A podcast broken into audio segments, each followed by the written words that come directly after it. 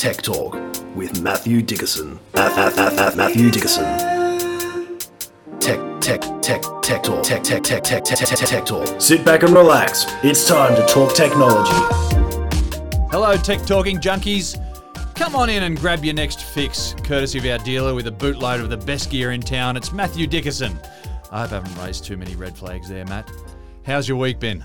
Well, it's actually been pretty exciting, James. As you know, we went to the Australian Podcast Awards this oh, week. yeah, I remember that. Oh, good, good. It was only a couple of nights ago, so I'm glad it hasn't completely been erased from your memory. The uh, cream of Australia's podcasters were there in the room. It was actually Yeah, it was quite exciting really to be there. Yeah. And I found it a really fascinating experience. There were a number of categories there. We were a finalist, of course, in the smartest podcast category, which I thought if you're going to be chest out on that one. that's right. If you're going to be a, a finalist in any category, that sounds like a pretty good one to be there. We didn't win, unfortunately, but I still think to be one of the six finalists means that we're getting some things right. Hmm. And there were some judges there, about 100 judges that had to listen to hours Hours upon hours, yeah. hours of podcasting information to then break down the finalists and then obviously give the winners out. But it was actually quite interesting to be there and listening to some of the people on stage, listening to the process, the background. And these people obviously were very much in the know of each other. It felt like we walked into a little club. That's that, right. That we're only The new members of. in school and looking at everyone else knew everyone else. And- seemed that way, didn't yeah. they? And we didn't quite know anyone there. But it was still interesting. Oh, look, it was yeah wonderful to just be a part of it. And It was, yeah. I found it fascinating, and it also inspires me a little bit to make sure that we keep the quality of our podcast very high. I think it was a small tick we got to say your podcast quality is pretty high, but there might be some room for improvement there. And I'm going to listen to some of those other podcasts, some of the winners, for example, and Yeah. just see how they do it, what they do better, and for our listeners' perspective, then see if we can keep improving it. Again, we try and do a, an exceptional job in terms of the quality, the research, the information, the background, the delivery, all of that. But if we can make it better in any way, shape, or form, we'll obviously try and do that. So we can look forward to some audio special effects then. Apparently, yeah, that seemed to be a big thing, didn't it, on the night that the, the audio sound effects, the audio technicians, the sound engineers were a big part of the podcast. So, yeah, a little asterisk next to me there to go improve that part of it, Matthew. Wow, this is going to become a real full time job right now. Oh, that's no. all right. Bring it on. yeah, that's right. Yeah. Anyway, It's good good, fun. to be good to be part of it, and hopefully we can keep delivering that quality content to our listeners. Today we'll see how one lucky patient in the UK has picked up a new 3D printed eye. We'll run through the best EVs of 2021 and we're going to take a look at mobile checkouts for your Christmas shopping. But to start off, we're going to take a really serious tone with this first story. As we head into the festive season with a greater need than ever to collect our to let our collective hair down and wash away the 2021 blues, it's a sobering thought just to know that 30% of all the fatal car accidents here in Australia have alcohol as a contributing factor. But that's small potatoes compared to the US, where 28 people per day are killed on the road by drivers under the influence. That's at least one per hour, folks. No surprises that President Biden has stepped up with some legislation in response to this terrible statistic. Matthew, what has Biden done now for society where the need for unlimited freedom is responsible for literally hundreds and thousands of needless deaths? It is actually quite interesting, James. When I was young and we were getting our licenses, people did actually drink drive, and we didn't think about it that much. Yeah. Random breath testing came in, of course, and people were more worried about losing their license Yeah. than maybe injuring or killing someone. But I thought we'd gotten much better as a society where we didn't drink drive. I don't know anyone in my circle of friends that would even contemplate getting in a car, even if they weren't sure if they'd had a couple of drinks and they hmm. thought I might be near the limit, so I won't get in the car. And I found all my kids when they've gotten their driver's license, it's just not a question. If they're taking the car out that night, they just don't drink. You It's just simple. make a plan B, like the ad says. Right? Absolutely right. So it, it is surprising that people still do drink. But Biden's actually said, let's use technology to solve a problem. And I love that. I love the hmm. fact that anyone that says, let's use technology to solve a problem is on the right track because we can solve so many problems. Irresponsible humans doing silly things and injuring each other. Sure, that's bad. Maybe humans can solve that problem. No, let's technology use technology to solve that problem. So he's actually going to mandate, and he's already signed it into law. It'll take a few years to actually be implemented, but he'll, he's signed into law that every new vehicle sold in America will have to have the ability for it to be alcohol free in the driver before it can actually be driven. Now, the alcohol limit. It's amazing technology. It is to be is able to do that. absolutely right. Now, the alcohol limit in America is 0.08, so it might need to be modified for around the world. We're obviously 0.05 here in New South Wales. But the technology's been there. Unfortunately, what often happens is someone does some drink driving, they get caught, they get convicted, they get another go, they get another go.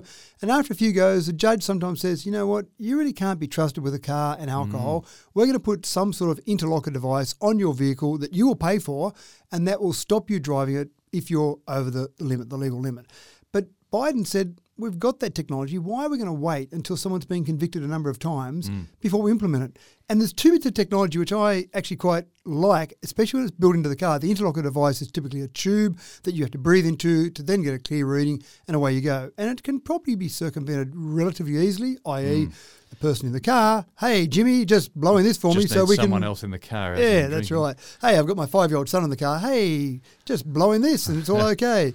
There's two bits here, and what I like about them is they've tried to put enough safeguards in place that you can't just get someone sitting in the passenger seat or someone else in the car or someone outside the car to blow in there and start driving. And again, you'd question the value of that friendship if you Hmm. did do that for someone. Sure, I'll do that for you so you can go and drive while you're completely loaded. What a great Yeah. idea.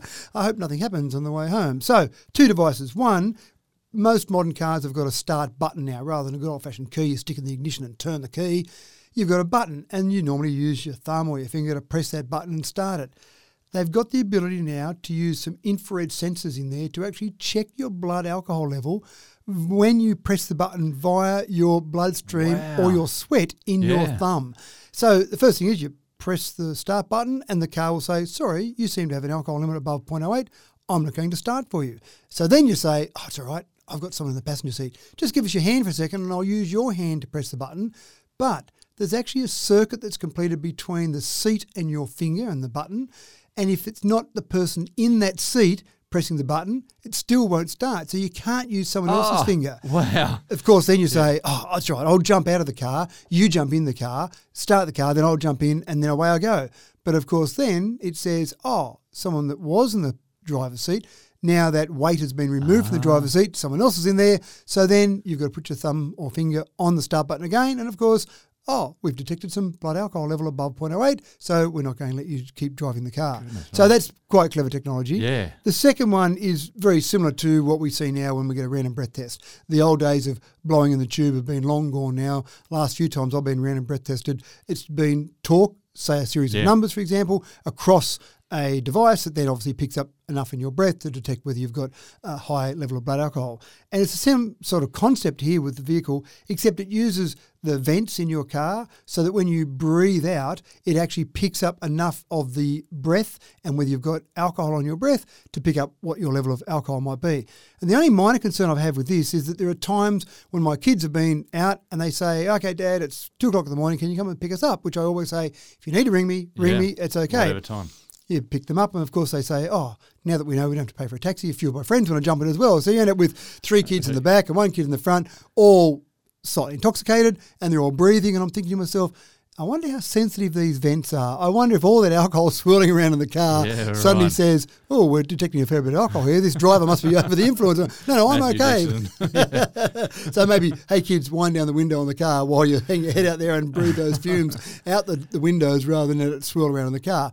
I'm sure they've thought of that. Mm. The sensitivity is the incredible part there to have it so that you're not breathing right into it or right next to it, but to have it somewhere near the front of you and still pick up the blood alcohol level is quite incredible. So technology to the rescue.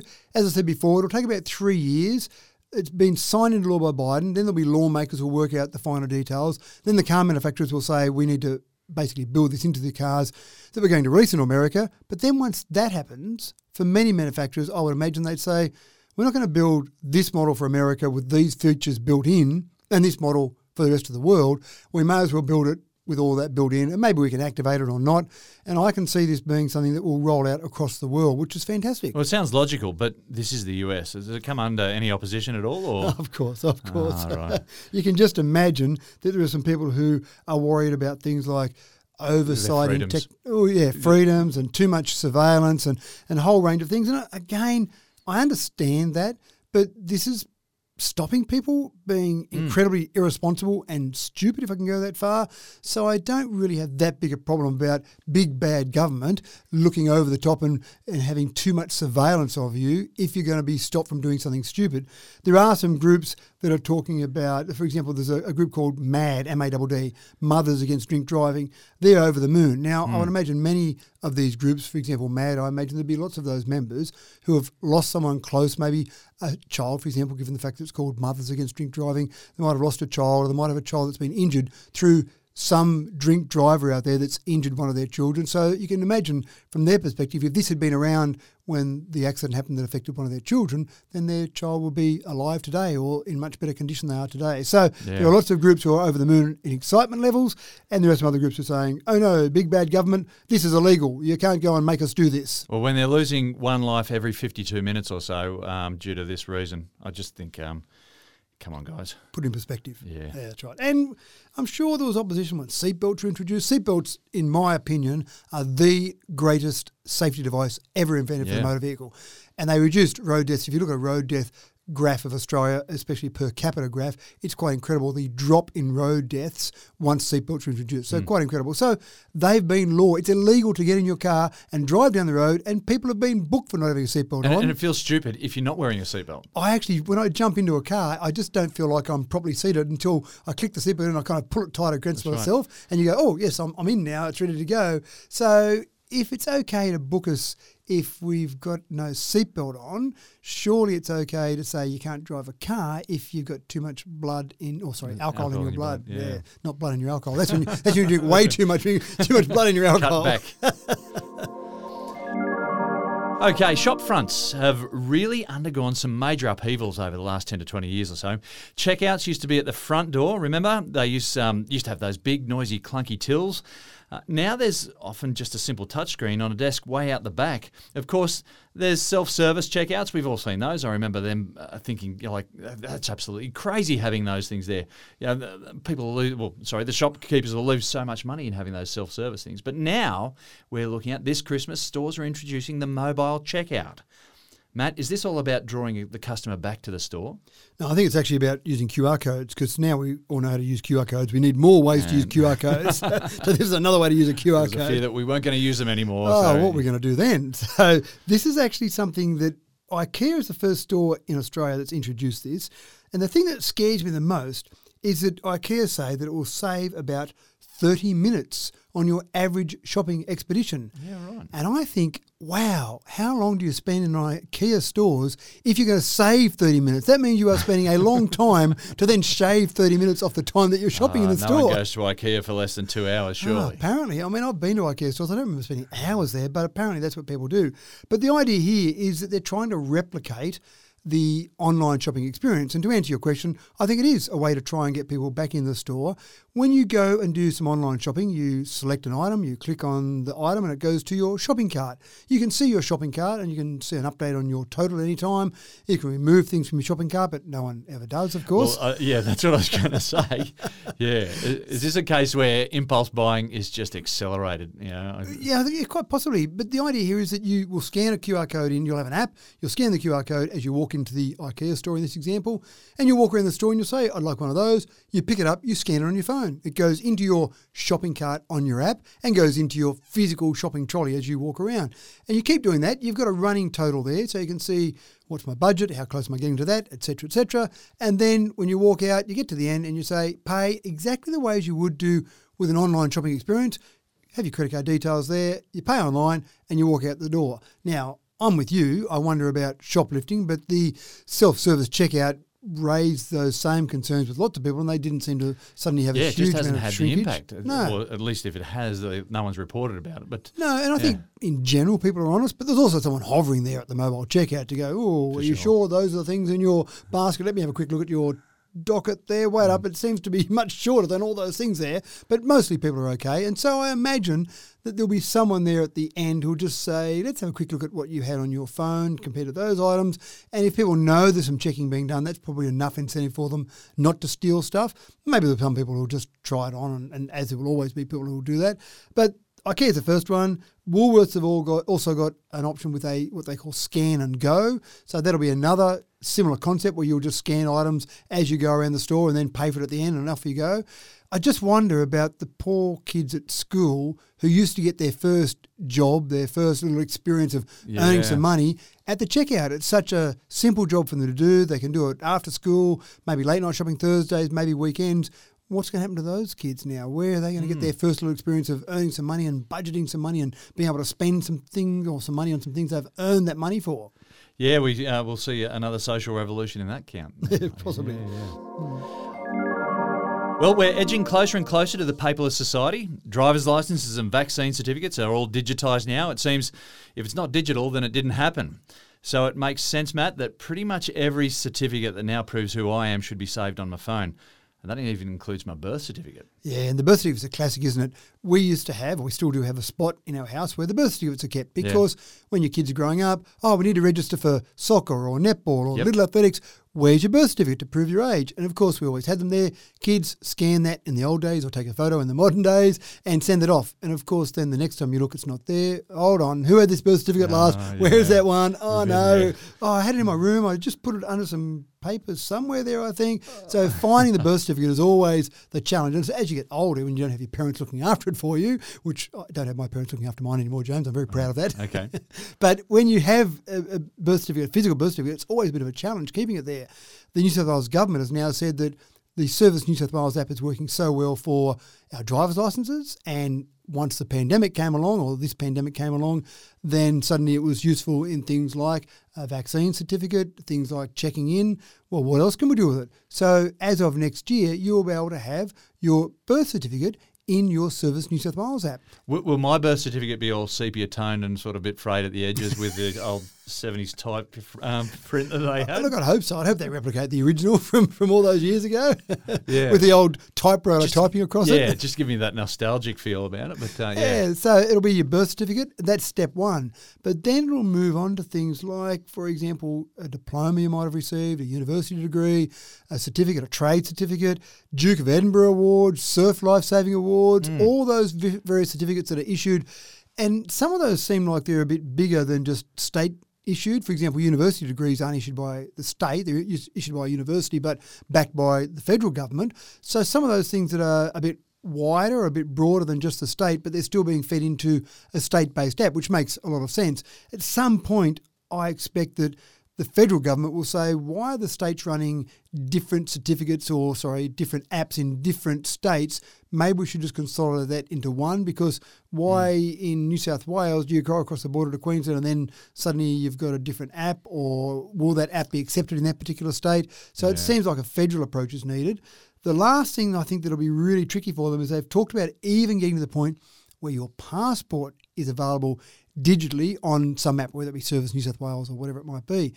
But I just think then, apart from getting the federal government involved, you want other countries involved. Wow. Imagine flying into a country where maybe they're not as friendly as we might hope them to be, and you say, "Oh, here's my app, here's my passport," and they just laugh at you and say, Sorry. "Where's your passport? You're not coming to this country without your real passport." Back to departures for you. That's right. Yeah, and maybe um, maybe you could get some stamps all over your phone as well. That's right. Just go soften and stamp that phone so you don't crack my screen. but it is interesting to see all of these things happening. And they're happening, I think, very quickly. And again, we've talked about COVID 19 has increased our uptake in technology in a whole range of areas. This is another one of those because I just don't think, I mean, the driver's licenses were in before COVID 19 came along. So that had already started. But the uptake was fairly low. It was a few trials were rolled out and a few people were trying it, and that was okay. But now we're at the point where we've got around two thirds of people in New South Wales have got their driver's license on their phone now. So that's been much higher. Pretty rapid. Yeah, much higher than I ever would have thought it would have been if there hadn't been a pandemic popped along. Hmm. Well, it also saves you having to carry around that bit of plastic as well that takes up space and it's you know makes your phone case swell out. I, That's right. got a big fat thing in my pocket there that uh, you just got to carry around with you all your credit cards and stuff. We're Getting rid of all that. Exactly right. And it is at the point now where it's very rare for me to leave my home with anything other than my phone. Often my watch is enough to get me by for most things, but your phone, typically, you've got your credit cards, you've got your driver's license, you've got the things that you need to do most things in society. I do have a problem with motels. Some motels still struggle when they do the pre-booking. They want a credit card to do that pre-booking rather than a tap with a phone or a tap with a watch. So I've ah. been stuck with that sometimes before, where I've actually had to pay for the, everything before I started, and then they credit some back, and it gets a bit complicated. So that's the only area where maybe motels have just got to fine tune that digital revolution. And well, I guess we're going to see if it's not digitised, then it didn't happen. exactly right. Hmm. Social media platforms are the feeding grounds for trolls. We all know that. Of course they are. A troll can pretend to be as big and brave and dangerous as a T Rex without any risk on their own personal well being. And anyone on the planet can be a target. It's a coward's paradise out there, yet it's so destructive to anyone who isn't 100% Teflon coated. So our PM is stepping up the plate and uh, he's got a proposal to implement defamation laws to force social media platforms to expose these parasites. A step in the right direction, Matt, but uh, is it even within the realm of possibility?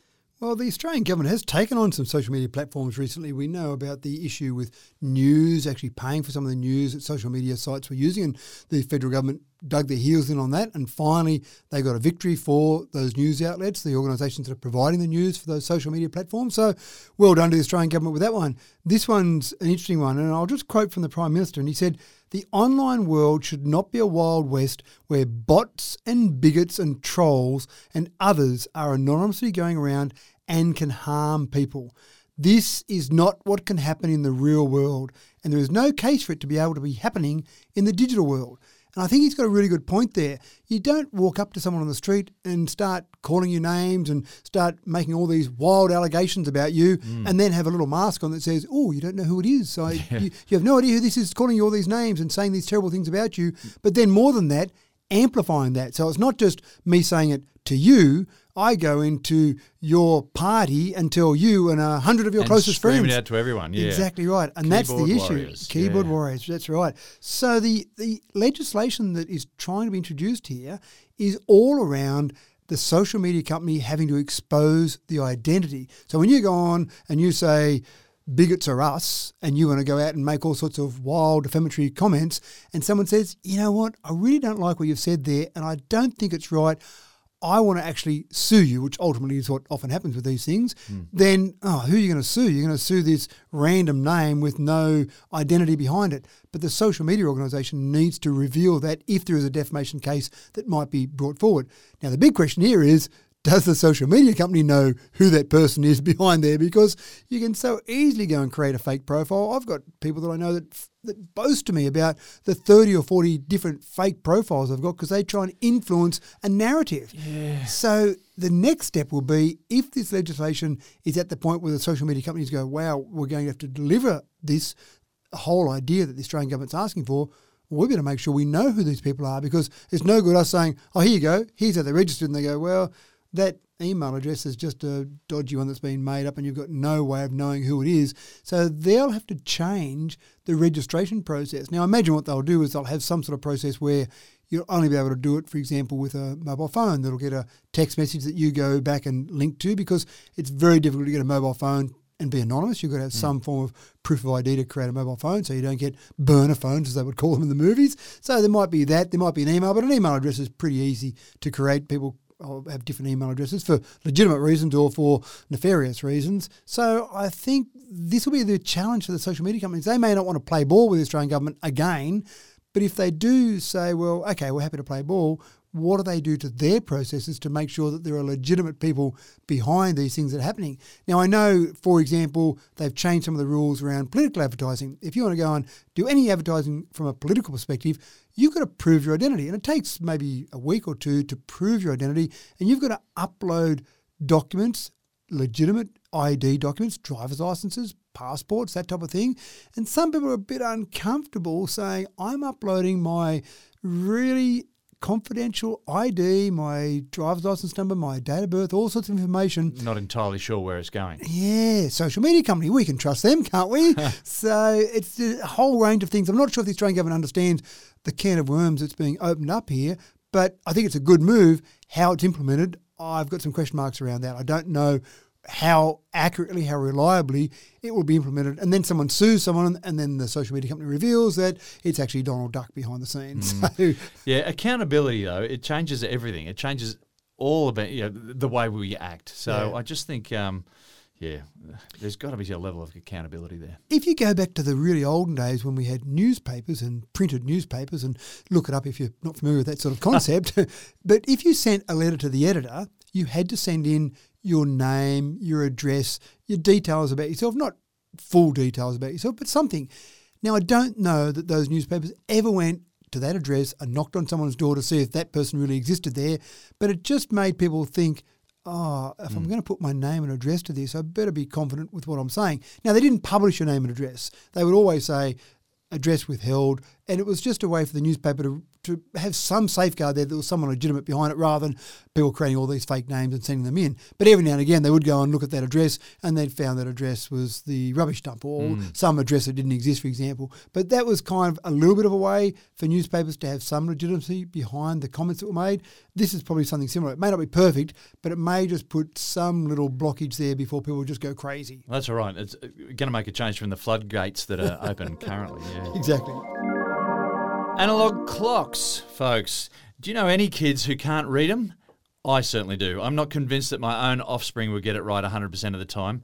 And anything is easy if practiced enough, sure, but that particular skill, reading analog clocks, is dating pretty badly these days.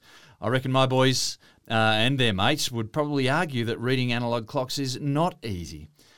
Well, it's taken quite a bit to teach the artificial intelligence software, hasn't it, Matt? It has indeed, and I'm with you. I've got one of my children in particular who just doesn't seem to know how to read an analog clock, and just the subtleties of the hour hand and the minute hand, mm. especially when they're similar lengths, and then using some common sense, dare I say it, to work out, oh, that couldn't be right with that hour hand and that minute hand there and there, so it must be the other way around.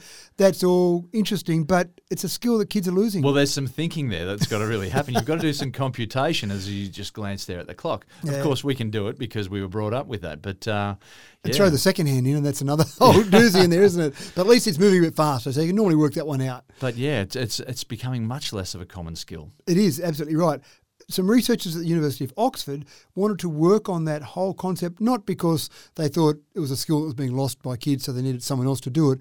It was really an experiment to see whether or not they could get some artificial intelligence to not only just read a clock, but to use some of those subtle contextual items to work out exactly what time it was. Hmm. And they haven't got it quite right yet. They've got an accuracy level of about 74 to 84% on average, which is probably better than my daughter, to be honest. but they've got this whole concept where they've fed lots of pictures of analog clocks. They've fed them at different angles. They've fed them at different times with, again, those hour and minute hands and different clock faces that have similar length hour and minute hands. I don't know if they put Mickey Mouse faces in there as well and had the arms of Mickey Mouse going around. But with all that information, they've been able to get the artificial intelligence to get it right. As I said, that's 74 to 84% of the time. But it's really a tick next to how far we can start to go with AI, how far we can get to the point where you can bring other information into that idea, that thinking idea, mm. that idea that you're using extra information and feeding that into just a raw picture. And so they look at the picture and they go, well, hold on, I know that that and that don't go together, and that's how it should look. Therefore, that's the exact time, fed back obviously in a digital format. Well, artificial intelligence is an industry that's really growing in leaps and bounds. Um, and, and when you think about it, reading an analog clock, it, it- it's predictable. So there's patterns there that, that should be predictable. So Yeah. we should be getting be able to get AI to to read a clock. However, as we're seeing, it's not that easy. Yeah, it is pretty difficult. And this is all about just trying to develop AI in a whole range of different areas. It might be something that's developed here in teaching a computer to read a clock that then is used to make a car drive properly hmm. because it's all about those subtle things. And what I love, James, is that we are really intelligent. Not just you and I, but we know that. But the, course. the whole human race is actually really intelligent. And the things that go on in our minds are quite clever. And if we look at a clock, because most clocks that are analog don't have AM or PM on it, we don't realise, but we're vaguely aware whether we're in daytime or nighttime. Yeah. And if we see two o'clock on an analog clock, we're pretty good at working out whether it's 2 a.m. or 2 p.m., mostly because we're probably asleep at 2 a.m. but we know that that's just one little thing that we don't have to think about. We don't go, There's oh, ambient light around the place, and you can right. you can sense. yeah. we don't say, oh, it's 2 on there. Gee, I wonder if that's AM or PM. It's not a thought process that happens because we just do it naturally. And the same with the minute and the hour hand. We understand positions of where they should be and where they can't be because of the way the gears on a clock would work. Hmm. So we just feel information in without thinking about any of that. We just give an answer. And that's usually the right answer for most of us, not our kids, apparently. But all of that shows just how hard it is to mimic the human human brain, and that's what they're trying to do with artificial intelligence: is to take some of that stuff in the human brain and take all the good things out of a computer, which is remembering stuff really accurately, getting stuff to be able to be recalled very accurately, but then adding in the subtleties of the human experience. That's the ultimate aim for AI. And if they can get it, if something as predictable as reading an analog clock right, 100, well, 99% of the time, then we can start to move on with things that are slightly less predictable, um, reading other factors of the environment. Yeah, that's right. Um, uh, which, which we're doing to degrees in other uh, fields, but yeah, uh, artificial inten- intelligence is a really, really interesting field right now. It is absolutely right. And again, I see the first example, we'll see if that is with cars, but then you might start to look at medicine. Lots of researchers working on results and looking at those results and see what they mean. AI with the right inputs can say, well, have you thought about joining these three dots together and ending with this solution? And humans go, wow, that was great. Combinations of symptoms, subtle or you know, or really unsubtle. Uh, yeah, Yeah. And again, that that ability for a computer to recall so much data, whereas a human, you go and see the doctor and say, "Hey, doc, I've got this little spot on my arm." Hmm. The doctor is, without realizing it, going through all this information in their head to say, "Well, in all the study I've done and all the information I've got and all the potential problems I see with that, this is what it could possibly be." But a computer doing all of that, recalling all the information out there, and then adding in a bit of AI, wow, the ability to diagnose a problem would be incredible. yeah, yeah. Not way- trying to do doctors out of a job at the moment. 3D printing is a modern marvel. We all know that. Uh, we've gone now well past trinkets and ornaments, though. Uh, we're talking about printing houses now and infrastructure in past episodes. 3D printing is all about machine parts and prosthetics these days. Well, get a load of this now, folks. A British man has just received the first prosthetic eyeball. Matt, Steve Austin, the $6 million man out of the 70s, just got a whole lot cheaper, I guess. yeah, that's right. I don't know how much his eye is worth actually, but probably not six million dollars. but it doesn't have the cool noises like Steve Austin. Yeah, the ones, yeah, that's right. Loved it. but with someone with a prosthetic eye, and unfortunately it doesn't replace the eye, it doesn't work, it's still a prosthetic. But someone normally having an eye that was made to put in the place of their real The eye. glass eye, yeah. A glass eye, yeah. There's so much work that goes on with hand painting it and trying to get the subtleties right to make mm. it look like it's a normal eye because people don't really want to highlight the fact that one eye doesn't really work at all and the other eye is okay. They want to just go in society and have people treat them normally. But this prosthetic eye, the idea here is it will take a photo or they'll take a photo and a scan of your good eye and then feed that into some AI and let it print, 3D print an eye that is so close to the real one that they showed it to people, the, the real eye and the prosthetic eye, and they couldn't tell the difference most of the time. They were just identical. So you're looking at someone, they've got their fake eye in, and people are just treating them normally rather than saying, oh, wow, what's the problem with your eye? Why does that eye look so different to the other eye? Again, part of the, the thing with 3D printing is we've talked about big things like houses, as you mentioned. Little things, one of the great things about it is they can do them quickly, but they can also do them customized. So they can say, we'll take a scan of this eye and then 3D print that eye, and it'll be just that eye, just for that person. Next Yeah, eye comes along and it'll do the same thing. In the old way, it would have been a standard eye that they then, as say, hand paint or try and get as close as possible to the real eye, but never quite the same. So this particular gentleman, 47 year old over in England, he basically had the first prosthetic 3D printed eye and he's out there wearing it now, using it, and he thinks it's absolutely wonderful. So it's uh, it's a big breakthrough, and I think we'll see more and more prosthetics being printed, 3D printed. We know that people have bits and pieces of their body 3D printed all the time. It's, it's just amazing this field uh, as far as prosthetics go, um, and, and it's exciting to see what is possible uh, Yeah. to replace body parts. Yeah. Now, having said all that, it still takes a couple of weeks to produce this, Yeah. but that's much better. The old eyes would take at least six weeks, sometimes a couple of months to produce, but this still takes a couple of weeks to feed that data in, get all that information from go to woe, it's it's a couple of weeks, but that's so much better. And again, they don't have to do much with it afterwards because it's done. It's 3D printed. It's ready to go. And um, if it needs replacing or if you need multiples or whatever, you can, uh, I guess, just work off the same program. And, Yeah, uh, yeah. Presumably, all the information is still stored there. If it gets damaged or something happens for whatever reason, I'm not sure if prosthetic eyes need to be replaced on a regular basis. I don't actually know anyone with a prosthetic eye, so I haven't really talked to anyone about it. But if it was something like that, then I imagine it would be, hey, you can order a new one. Sure thing, it'll be there in the mail next week. Wow. Uh, have you been planning a trip to Antarctica, but the slow internet always held you back? Me too. Matt, the good news is in though. An undersea cable is going to bring speedy internet all the way to sunny Antarctica, I believe. Absolutely right. And it is something that we've talked about before. We talked about in the UK, £5,000 difference for a house with digital fibre connected to the house compared to not digital hmm. fibre. We didn't go into how much cheaper houses were if there was no internet connection there. In fact, no internet connection to the whole continent. So I reckon housing in Antarctica is pretty cheap at the moment based on the internet connection alone.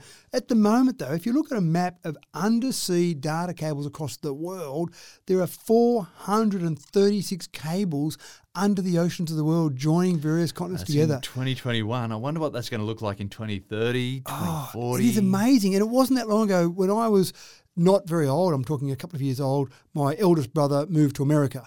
And we used to have phone conversations with him because I didn't know him very well. By the time I was old enough to remember things, he was already gone. So you'd have conversations where you'd say, Hi, Phil. And then you'd wait because it would go via satellite. And then you'd think he hadn't heard you. Are you there, Phil? Meanwhile, he'd started answering you. Yeah, I'm here, Matt. And it was a very stilted, Stilted, conversation confused until you conversation. learnt how to have an overseas conversation, and you didn't go quite as far as saying over, like a two-way radio might, uh, but you got to that point where you made definite stops so that people knew that you'd finished. Obviously, that was going up and down, 36,000 kilometres up and down geostationary satellites, but then they started laying undersea telecommunications cables, and suddenly it was much quicker to go 14,000 kilometres direct rather than 36,000 kilometres up and down. Yeah, it's And an amazing didn't have- technology. And and just to think that you can have a cable that runs between here and the US. Yeah, it's incredible, isn't it? yeah. So you didn't have those big pause, those big um, large amount of latency there. Obviously, with internet, you've got lots of data cables running around, and we're not talking so much about phone conversations, but that still happens. But it's all this data that's running around the world, and so Antarctica has missed out on this. That's been the big issue here. They haven't really had the demand, the population demand in Antarctica. Not enough Antarcticans. No, that's it. You need more of those to actually demand this. But you do have a lot of research that goes on in Antarctica. And one of the problems is when people go to Antarctica, scientists typically doing research down there, their results, when they want to upload them, some of them are very large data sets. You try and upload that via satellite, it's not very good, and they start using up all their available bandwidth. And so they often will just leave them in Antarctica on, say, an external hard drive, for example, maybe have memory sticks, which sounds a bit scary and dangerous, but but those sort of devices, and they physically then bring it back to wherever they've come from to then upload those results and publish those results, etc. And then people look at that and go, "Oh, hold on, this is months old. You were there months ago. This is old news now." So getting that information up to date and relevant now would be very important. The other thing is when people go down there to do some of the research, it's pretty lonely. And so they try doing some phone calls or some Zoom calls, but you always feel like you're Tough half a second behind in those Zoom calls. So you feel a bit out of the loop. And so I think people down there go, you know what, I just give up. I'm not going to even worry about doing it. Guess what, guys? I'm just out of touch for a couple of months. I'll see you in a couple of months' time. Mm. This would be huge to actually get to the point where you had a decent undersea cable where you could have low latency, high speed internet connections, upload those results, have people keep in touch. It's enough for me to get excited enough to say, I'm going to book a holiday there soon. Fantastic. Yeah, we're, we're living in an age of need it here, I need it now, and it's got to be instantaneous. And um, yeah, Well, one of the- there's no escape from that. One of the jokes that some of the, the scientists that have been there uh, have said is that on the International Space Station, you actually have better internet connections than Antarctica. so surely, and there's not a big cable that runs up the International Space Station, so surely we can do better than that. And hopefully we will, and it won't be too long before we'll see them connected. The 2021 News Corp Electric Car of the of the Year finalists have been revealed, and Matt, this is big news for two reasons. Number one, we get a deeper insight into which EV to buy, and number two, News Corp are rating EVs as something better than a passing fad these days. That's fantastic. It is fantastic. And the really exciting part is they've actually got their own category. News Corp have normally done car of the year. They've got different categories SUVs, hatchbacks, runarounds, whatever it might be, normal sort of categories you see in any car of the year awards. But they've now got to the point, finally, where they've said there are enough EVs in the country that will have their own category. And then the winner of that category goes in against all the other fi- uh, finalists in all the other categories to see the car of the year, the overall Oh, car of the year. Yeah, okay. So before I do reveal the five finalists, The winds of change are blowing. It's great to see. Oh, it is, and and they'll happen very quickly, James, without a doubt. One of the things that's disappointing is there's no Tesla in this final five, and they did explain that. Given the fact that you've got one manufacturer that sells 60% of the electric vehicles in this nation, you can understand that they might be accused of some sort of bias if they don't include a Tesla in there. But it's all about the cars that have come out in the year, and they obviously have a definition of when that year starts and finishes. So Tesla didn't have a new model that came out in that year. So they said even though they sell 60% of the models that are sold in this nation, well, it didn't actually qualify for the criteria to actually have a new car in that year. Wow. Yeah. So they had to make a bit of a deal about that. Yeah. Uh, they did. Almost They- an apology. Well, exactly right, because people would look at that list and they'd say, well, hold on, none of those are as good as my Tesla, and everyone's buying a Tesla. Why aren't they in there? So they did actually make mention of that. And I don't know there'd be many times in any car magazine, any car rating, where they'd actually make special mention of a vehicle they're excluding from the judging process. so it does give you a bit of an indication of just how popular the Tesla Well, is. Tesla fans are big Tesla fans, aren't they? You're either Ah. in Camp Tesla or you're not. They are uh, zealot is the word that I've Yeah, heard zealot. There around. you go. That'll do me. And that's not a bad thing. Sometimes Yeah. it takes some zealots to move opinions forward. So we'll talk about the first, the five that are in there. I won't go into detail about them. We we might do something special one day about EVs. Have a whole, maybe a whole bonus episode Cool. about EVs. I look forward to that. Yeah, something like that. But for these ones, I just want to talk about the actual names. So the Hyundai Ioniq 5 is one of the five finalists. No relation there to the number five, but Hyundai has actually been going well with a couple of different models coming out in EV. So that's one of the finalists. Polestar 2 single motor is one of the finalists. Now, Polestar is Volvo's EV offshoot. Volvo see enough, I suppose, growth in the whole area of EVs that they've actually got their whole offshoot there. So they all actually have Volvo EVs and Polestar EVs. And Volvo's actually made the finalist list as well. So Volvo's got two bites of the cherry here. Volvo's got their XC40 recharged pure electric, which is a little compact SUV. So that's one of the finalists as well. You've got the Nissan Leaf E Plus. Now my daughter's got a Nissan Leaf, not the E Plus. The E Plus basically is a longer range version of the Leaf. I've owned a Leaf many years ago, the first version of the Leaf. I thought it was quite a good little town runaround. And my daughter loves her Leaf. She calls it Leafy Weefy. She's got a little label for her keys hanging up in the office with the Leafy Weefy on it. And the last one is the Porsche Taycan Turbo S, which I find really interesting because they still have the Turbo name or the Turbo moniker in there, even though the Turbo obviously refers to a device that attaches to a an internal combustion engine. I just think they've used the word turbo in there It's got people, good implications. it does. It does. It seems like that's fast. It's a turbo. Or you've got an EV. Have you got a turbo EV? Oh yes, I've got a Porsche Taycan turbo EV. So that's one of the ones on the list as well. A fair bit of variety in there. A fair bit of variety in prices. I know you're talking about probably anywhere in the range from say fifty thousand dollars up to, or maybe three hundred and fifty thousand dollars for the Porsche. Yeah, so a bit of range in there. range. We'll keep you up to date in there in terms of what's happening with there when they announce the winner of that. Another different magazines or different organisations that have their finalists getting towards the end of the year. They might have some winners of different categories. The other one I wanted to mention was Lexus and Toyota. I know we've talked about the fact they're finally coming to the party and saying we might actually get onto this EV train because it seems like it's still going ahead, not just a little passing fad. But range anxiety is still a problem. And we've talked about different solutions for range anxiety. Sometimes it's just bigger, throw a whole big battery into a car or better charging, faster charging, a little zip charge unit that we've talked about previously. Yeah. But Lexus has come up with a different concept. They've come up with the Encore Platinum program, which is a standard Lexus. I've owned Lexus vehicles before, and you get some extra features being part of the Encore program. This particular EV comes with a little extra where they want to solve range anxiety in a different way. They want you to buy the Lexus EV to drop your kids off to school, to do some little short trips around. But if you want to go on that big holiday where you load up the car and you say, kids, we're getting up at four o'clock in the morning because we're going to drive for 10 hours and get to that destination, then oh, it might be a bit of a hassle doing that in the EV. So that might put people off buying it. What they've done is they've said, you can come along and for eight days a year, you can just do a swap. You can hand over your EV and we'll give you a petrol version of a Lexus, ah. probably a hybrid one, I'd say, but one that you can jump in and drive like a good old fashioned car. So if you're going to drive that 10 hour trip once a year, and let's face it, people say to me, Oh, how am I going to drive that thousand kilometres on my holiday? And I go, How often do you do that?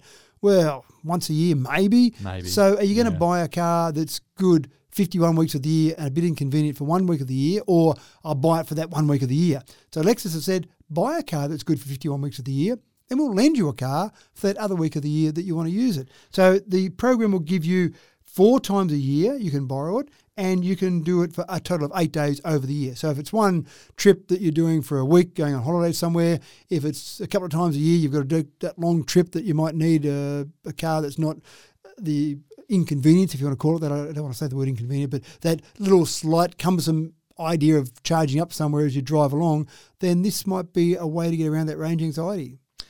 Well, it just um, it blows me away that, that these people have got uh, well, they've got ideas away around problems, and that's that's excellent um, business sense to to use a, a- a simple exchange to to get past that one week in the year or one, two weeks in the year that you're going to need a, a Yeah. petrol motor. Or the cynic in me might say they've obviously brought out an EV with not enough range, but that's that's a different way of approaching it.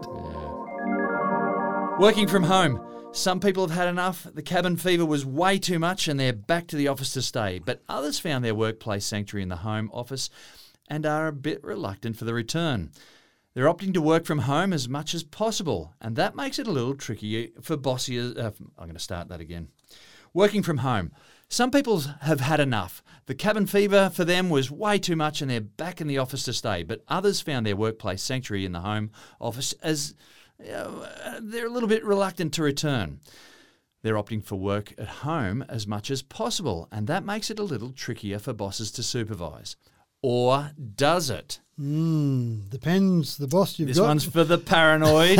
That's right. And it depends what they're using. Now, you might get bosses who want to just have a little bit of a look at things, and then they find there's some software they can use to have a bit more of a look at things, and then they get a bit out of control. And there was a sampling done of employee monitoring programs, and there's a digital rights group called Electric, oh sorry, Electronic Frontier Foundation. They found that nine out of ten products that it reviewed could be made invisible to the people being monitored.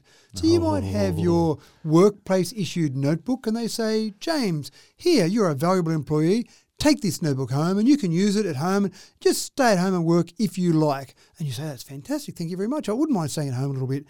Unbeknownst to you, they might just keep a bit of an eye on things. Now, how are they going to do that? What are the things, what are the tools they're going to use? The first one is just tracking work time on your computer.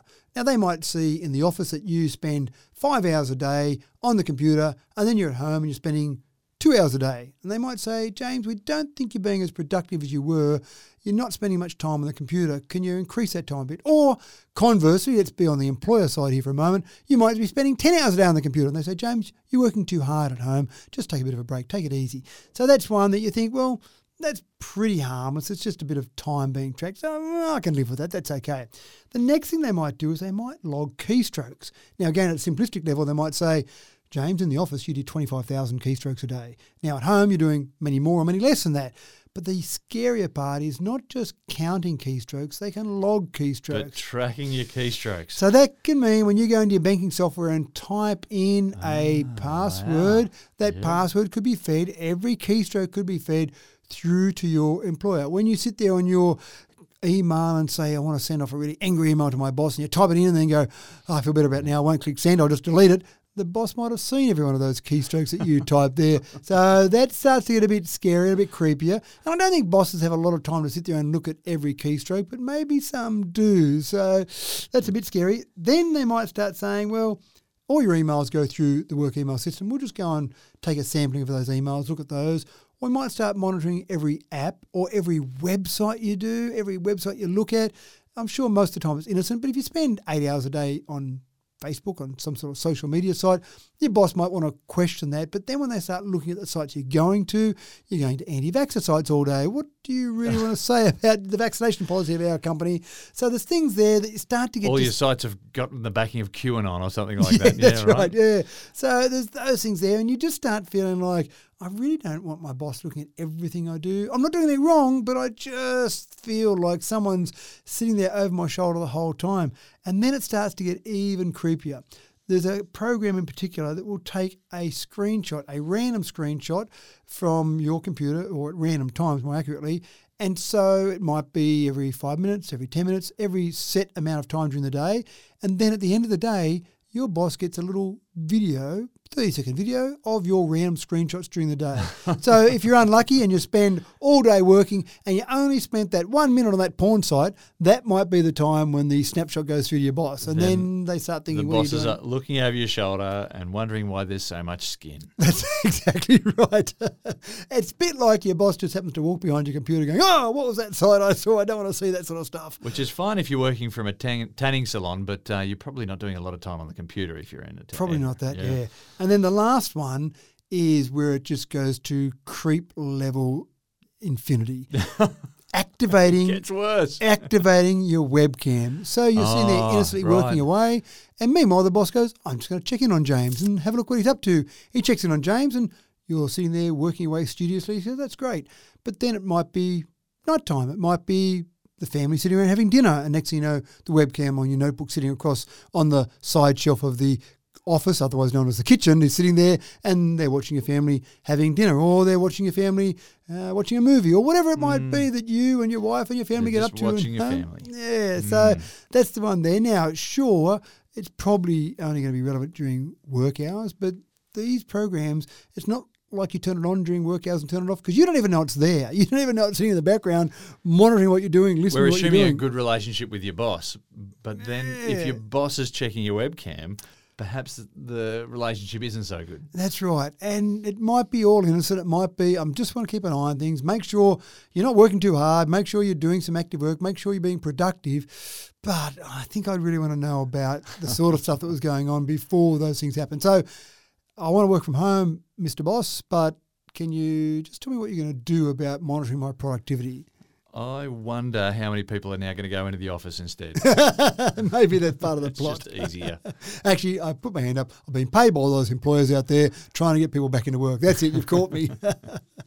And on that note, folks, it's time to pull up stumps on yet another episode of Tech Talk. Thanks for joining us again, and we hope that you're not too paranoid now about how many keystrokes you just made on your work laptop yesterday. Thanks again, Matt, for another super sneak peek for the future. And look, I just want to say there for all those employees out there, I think your boss is okay if you listen to Tech Talk during work time because it's obviously valuable information you can use in your workplace. A lot to be gleaned out of that. And it's been a, ple- a pleasure chatting once again. I'm James Eddy, and I hope you can tune in again next week. Don't forget to like and subscribe if you